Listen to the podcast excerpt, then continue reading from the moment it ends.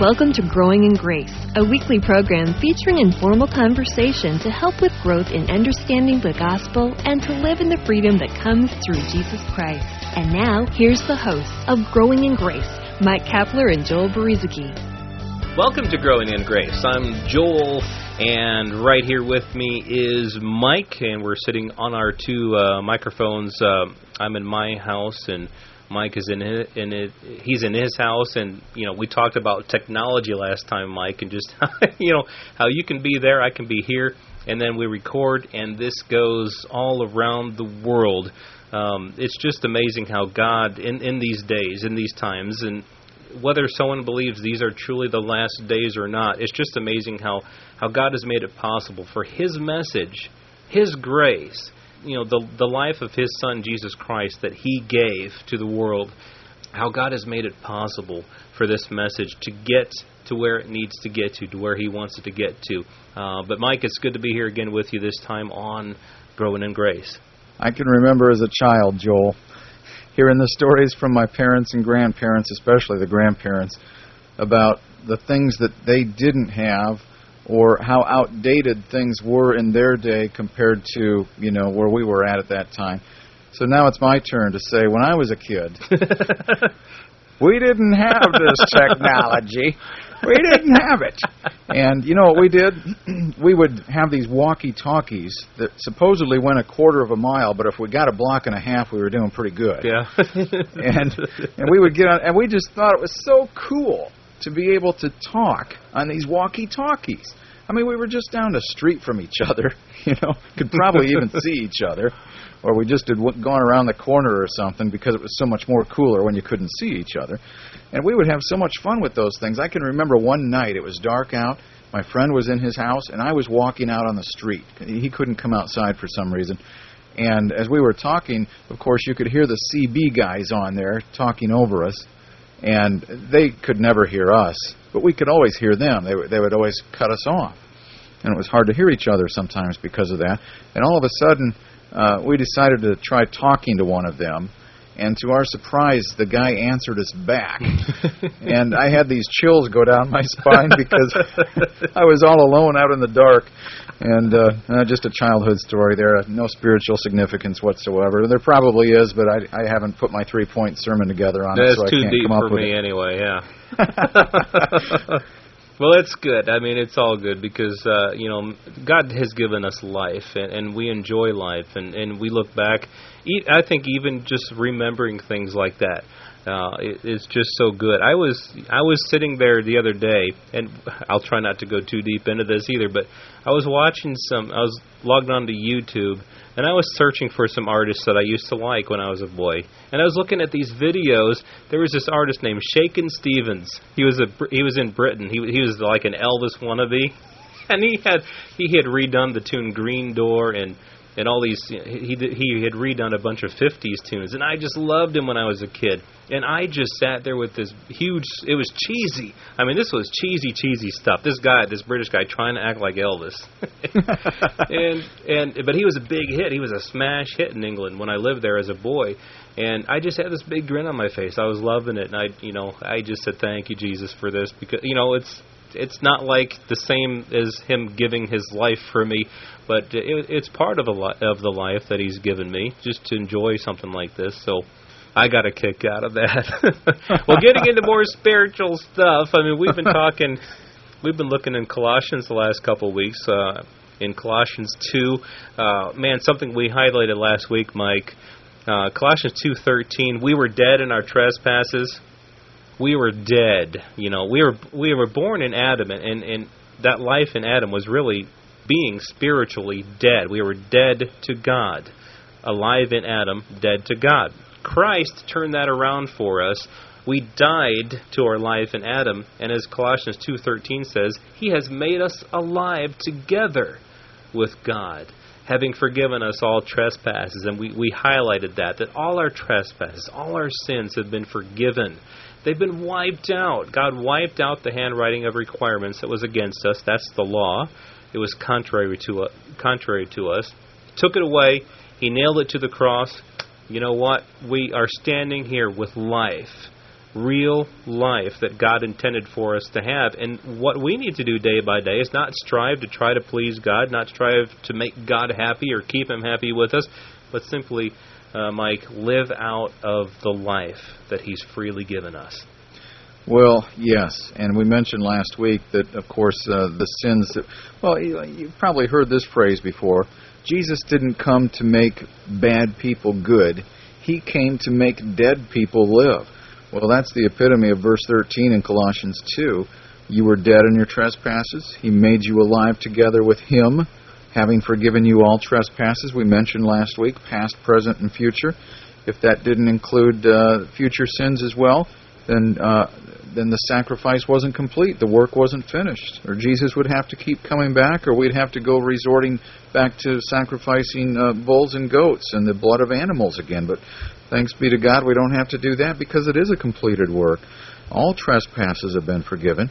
And I know there are different phrases in verse 14, Joel. I think you mentioned handwriting of requirements. Jesus wiped them out.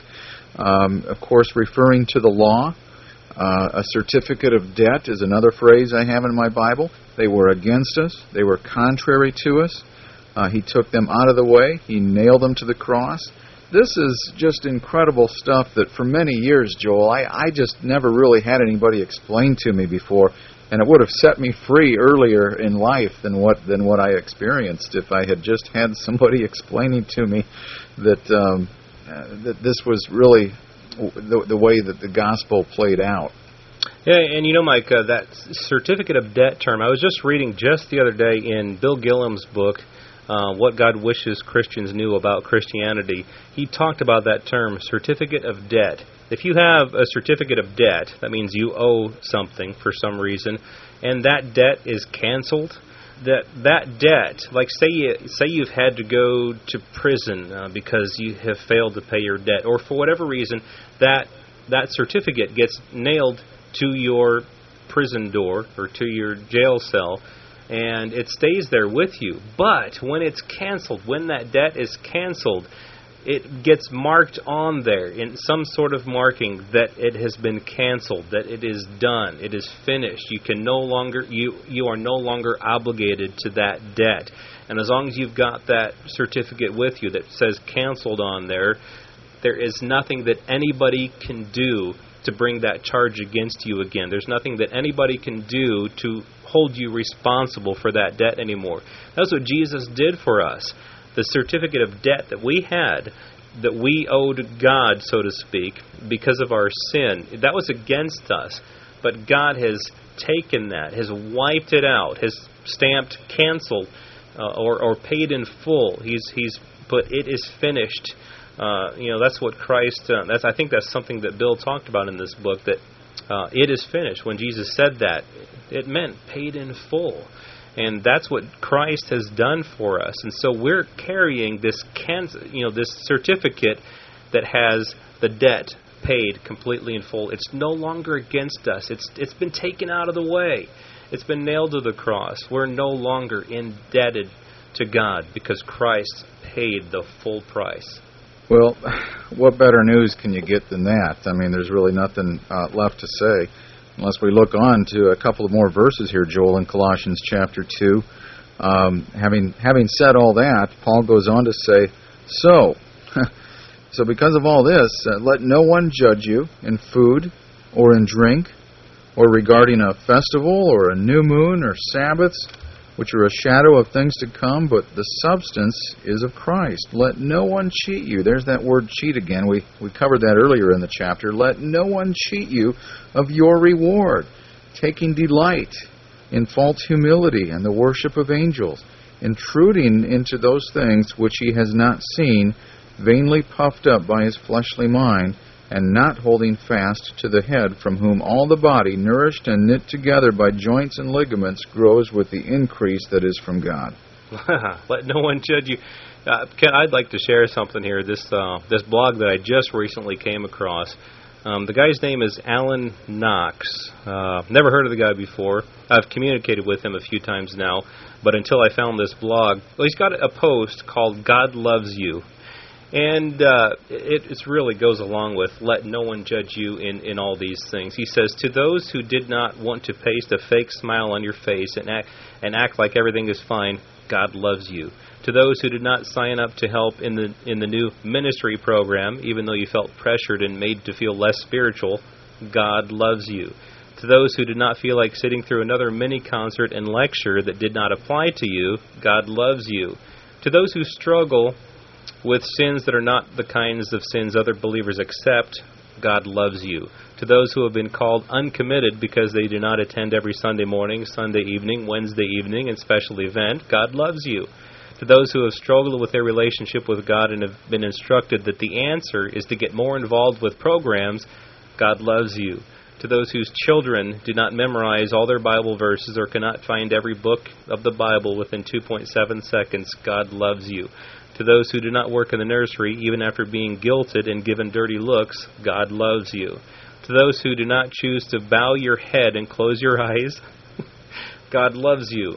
And he goes on. There's there's quite a few of them here, and he's not against uh, this this guy. It sounds like he's might be a little cynical, but really his his his whole heart, from what I can tell, is uh, to help people understand that it's not about performance. It's not about making sure that you're involved in all these church activities, but the focus is on the person of Jesus Christ. And I love that. You know, God loves you. God loves you, and, and whatever God has put on your heart to do, you know, He's going to give you the power and the strength to do that. But don't let anybody judge you. You know, in Paul's day, it was in food or drink regarding a festival or a new moon or Sabbath. You know, it's, those are a shadow of things to come. But the substance is of Christ. So let your life be walking in Christ, in the freedom that Christ has given you, and the desires that He's put in your heart, walk in those desires, not what everyone else thinks you should be doing or, not doing. Well, you know, Joel, uh, we attend a church that at least has an element of freedom in certain areas. And one of the things that is sometimes taught in our church is uh, you can pray with your eyes open. It's kind of backwards, in fact. Uh, pray with your eyes open, especially when you're praying for each other and there's reasons that they, they have for that. But a lot of times when it comes to praise and worship, uh, the eyes are closed uh, for some people. And I, I find that interesting because uh, recently my teenage daughter was uh, in a class at a Christian school, and I think for whatever reason the teacher decided to look up during prayer time. I can't remember why, but she noticed a couple of the kids had their eyes open. And after prayer got over with, she made a comment that she thought it was very disrespectful that uh, you know you would have your eyes open during prayer time. Mm. Well, my daughter was one of them, but she knew enough. She knew enough uh, about the difference between you know a, a legalistic mindset like that, where you, you know you you have to you, you think it has to be done a certain way mm-hmm. and it's so easy to get caught up with that fortunately for somebody who didn't have some knowledge of the gospel like she does something like that could have could really affected her probably in a negative way mm-hmm. it can really dishearten a person and it can turn a person you know away from the, the very you know the very one that they're praying to if you think about it you know they're praying to Jesus but yet this the legalism there is keeping them from knowing Jesus. Well, uh, we got to wrap things up here. I'm Joel along with Mike, and you can check out more about us if you want at graceroots.org. Thanks a lot for being with us. We'll be back again with you next time.